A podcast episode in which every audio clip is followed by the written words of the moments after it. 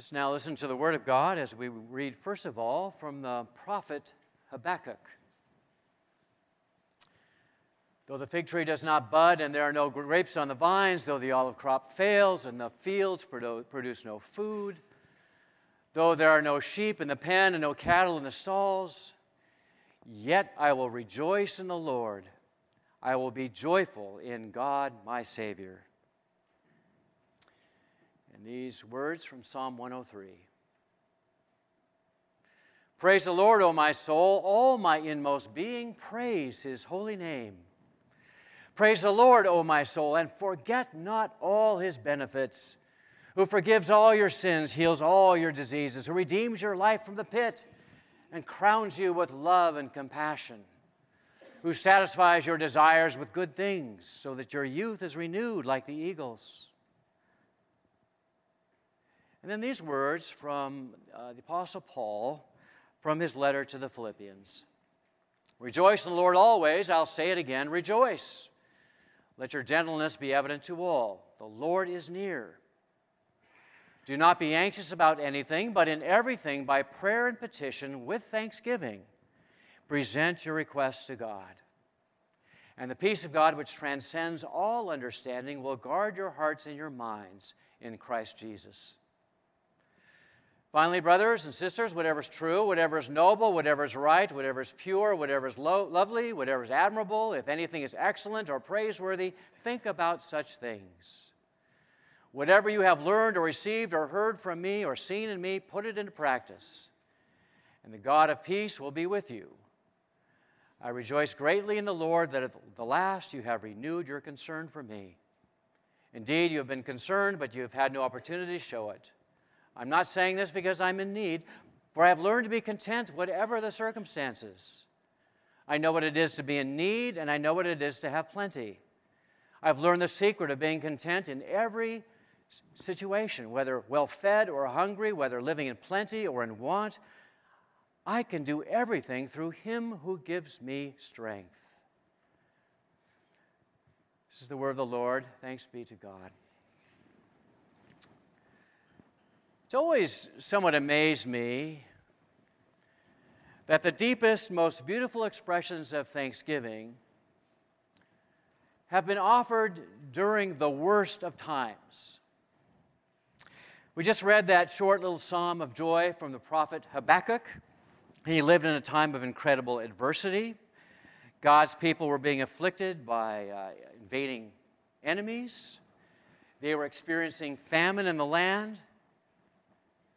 And yet the prophet could say, again, though the fig tree does not bud, and there are no grapes on the vines, though the olive crop fails and the fields produce no food, though there's no sheep in the pen, no cattle in the stalls, yet I will rejoice in the Lord. I will be joyful in God my Savior. The Apostle Paul was certainly not a stranger to adversity. He was in uh, the little town of Philippi, and he and his friend Silas were uh, beaten by an enraged mob and thrown into prison.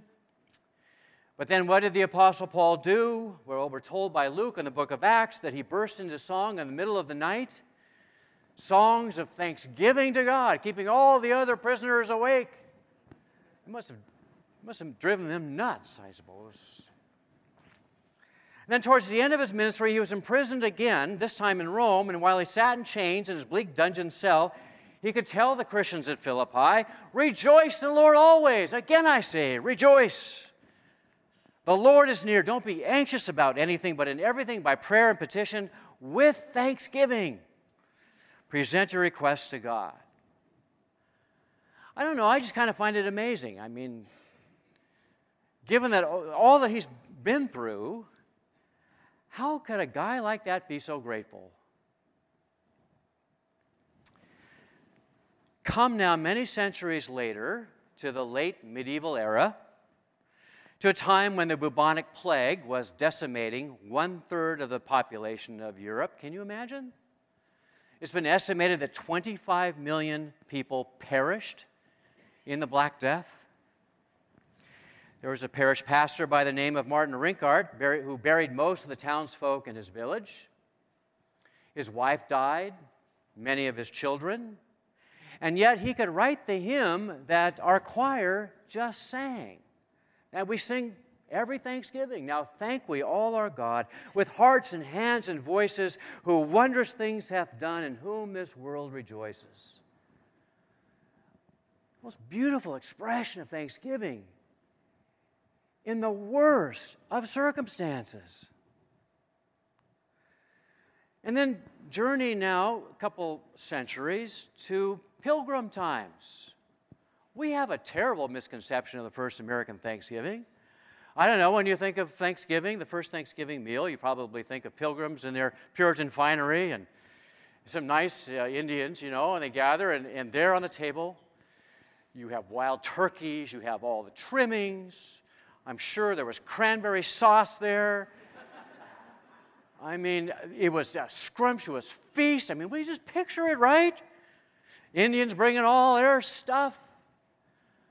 I mean, was that the American, was that the first American Thanksgiving? Well, actually, uh, during that first year, the pilgrims experienced the worst kind of misfortune. Most of their company died. The winter was unbearably cold. The spring was unusually dry, so that all the crops failed. There was very little to eat. I mean, they were at the end of their rope when all of a sudden a ship came from England with supplies. And it was only then that, well, it was then that, that Governor William Bradford uh, decreed that they should all celebrate, have a Thanksgiving feast. But even that first Thanksgiving feast was very, very meager. But it was Thanksgiving really in the, in the worst of circumstances. And then, what, a little bit later, 1863, Abraham Lincoln issued the first national Thanksgiving proclamation in the middle of the Civil War of all things, the worst period in American history. And Lincoln told the nation in the midst of a civil war of unequal magnitude and poverty, and severity, I do therefore invite my fellow citizens in every part of the United States to set apart and observe the last Thursday of November next as the day of thanksgiving and praise to our beneficent Father.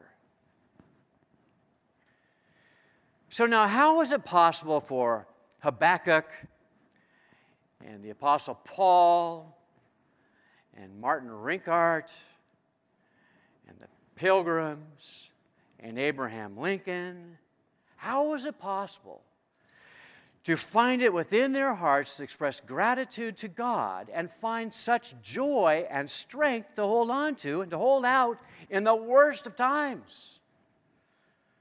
What was their secret?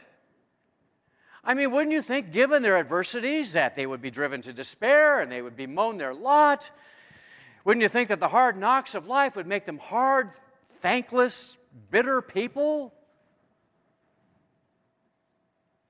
What was their secret? Well, they chose to be grateful. They chose the attitude of gratitude. And the fact is, we have a choice every day regarding our attitude towards life.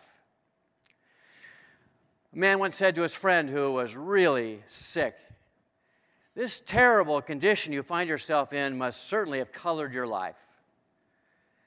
And his sick friend replied, it was simple and courageous. Yeah, he said, it's colored my life, but I chose the color.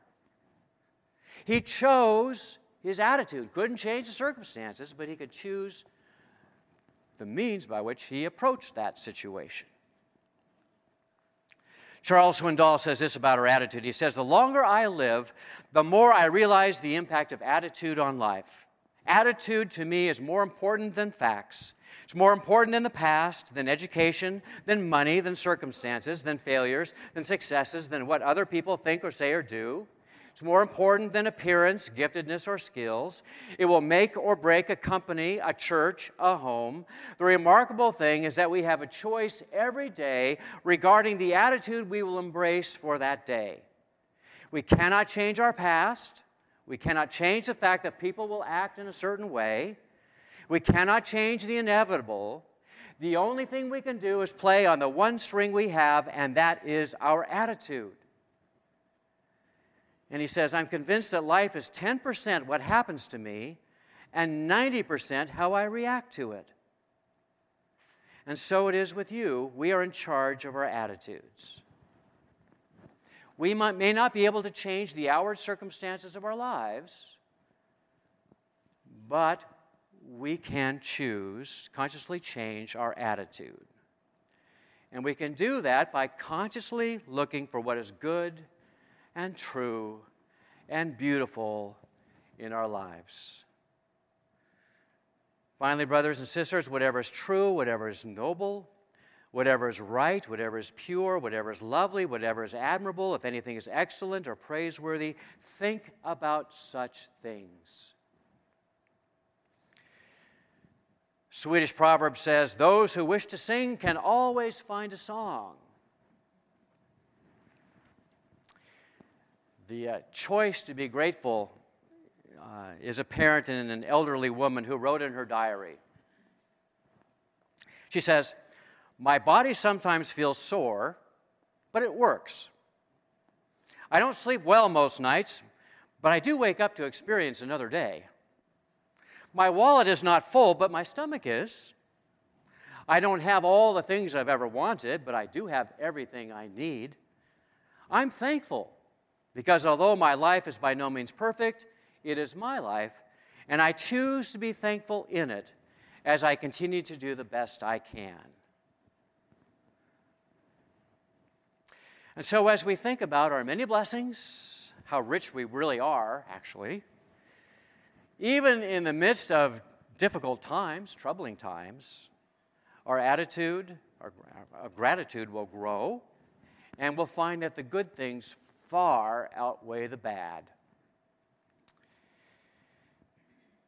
The attitude of gratitude benefits us in many ways. For one thing, it gives us needed perspective.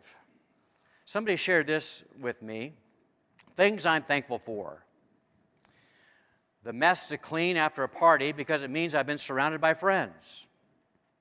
The taxes I pay because it means that I'm employed. The clothes that fit a little too snug because it means I have enough to eat a lawn that needs mowing, windows that need cleaning, and gutters that need fixing because it means I have a home. My huge heating bill because it means I'm warm. The alarm that goes off in the early morning hours because it means that I'm alive. The lady behind me in church who sings off key because it means that I can hear.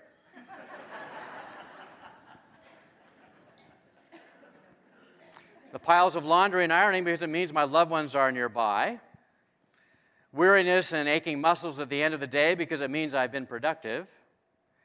The spot I find at the far end of the parking lot because it means I'm capable of walking. All the complaining I hear about our government because it means we have freedom of speech. You think about your blessings, it gives you perspective, doesn't it? Needed perspective. There was a Dear Abby column that read Dear Abby, Happiness is knowing your parents won't kill you if you come home a little late. Happiness is having your own bedroom. Happiness is getting the telephone call you've been praying for. Happiness is something I don't have. And it was signed healthy, but unhappy and ungrateful. A few days later, a second letter said Dear Abby, happiness is being able to walk, happiness is being able to talk, happiness is being able to see. Happiness is being able to hear. Unhappiness is reading a letter from a 15 year old who can do all those things and still she says that she's unhappy. I can talk, I can see, I can hear, but I can't walk. Signed 13 and happy and grateful for life. The attitude of gratitude gives us needed perspective on life.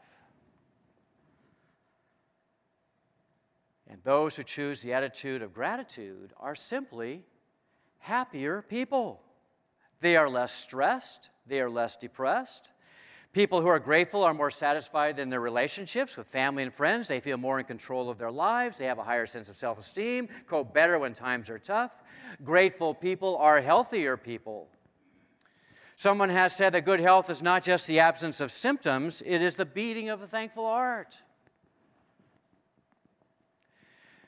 I like the, the story of the immigrant shopkeeper whose son came to see him one day complaining Dad, I don't understand how you run this store. You keep your accounts payable in a cigar box, your accounts receivable are on a spindle. All your cash is in the register. You, you never know what your profits are. And the man turned to his son and said, Son, let me tell you something. When I arrived in this land, all I had were the pants that I was wearing. Now your sister is an art teacher, your brother is a doctor, and you're a CPA. Your mother and I own a house and a car and this little store. Add all that up, subtract the pants, and there's your profit.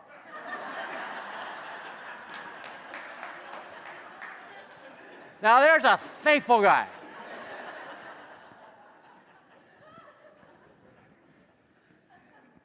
A truly healthy person has a sense of gratitude for any and all good fortune, never takes it for granted.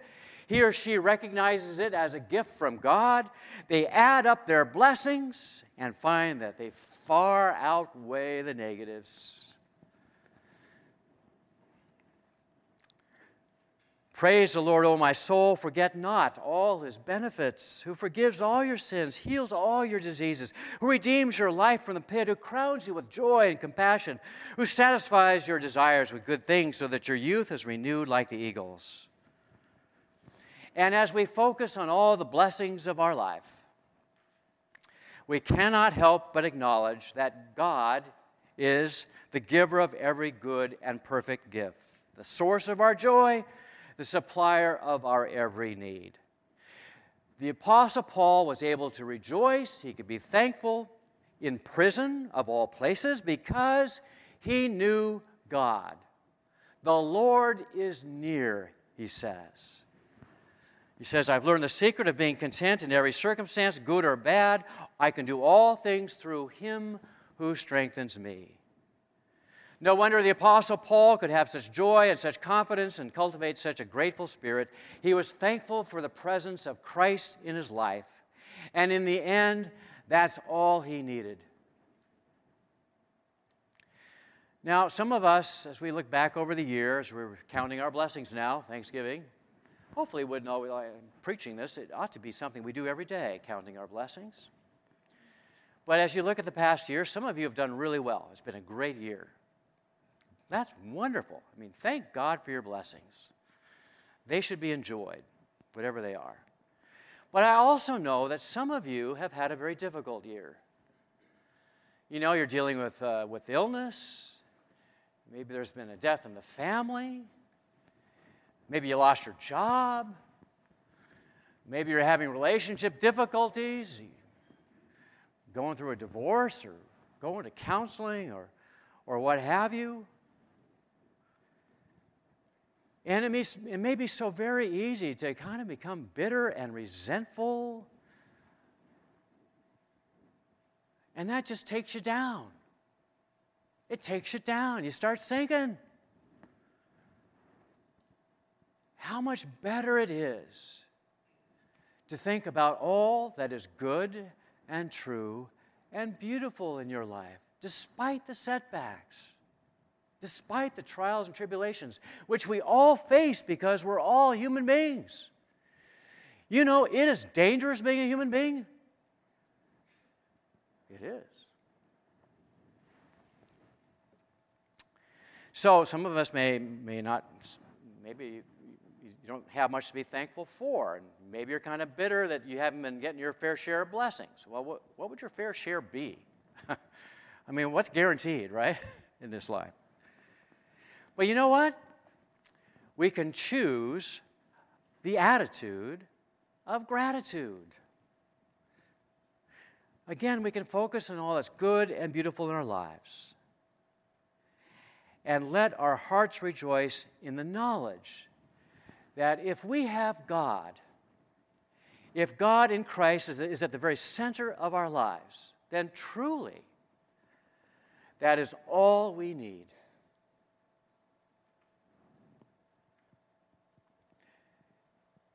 Amen.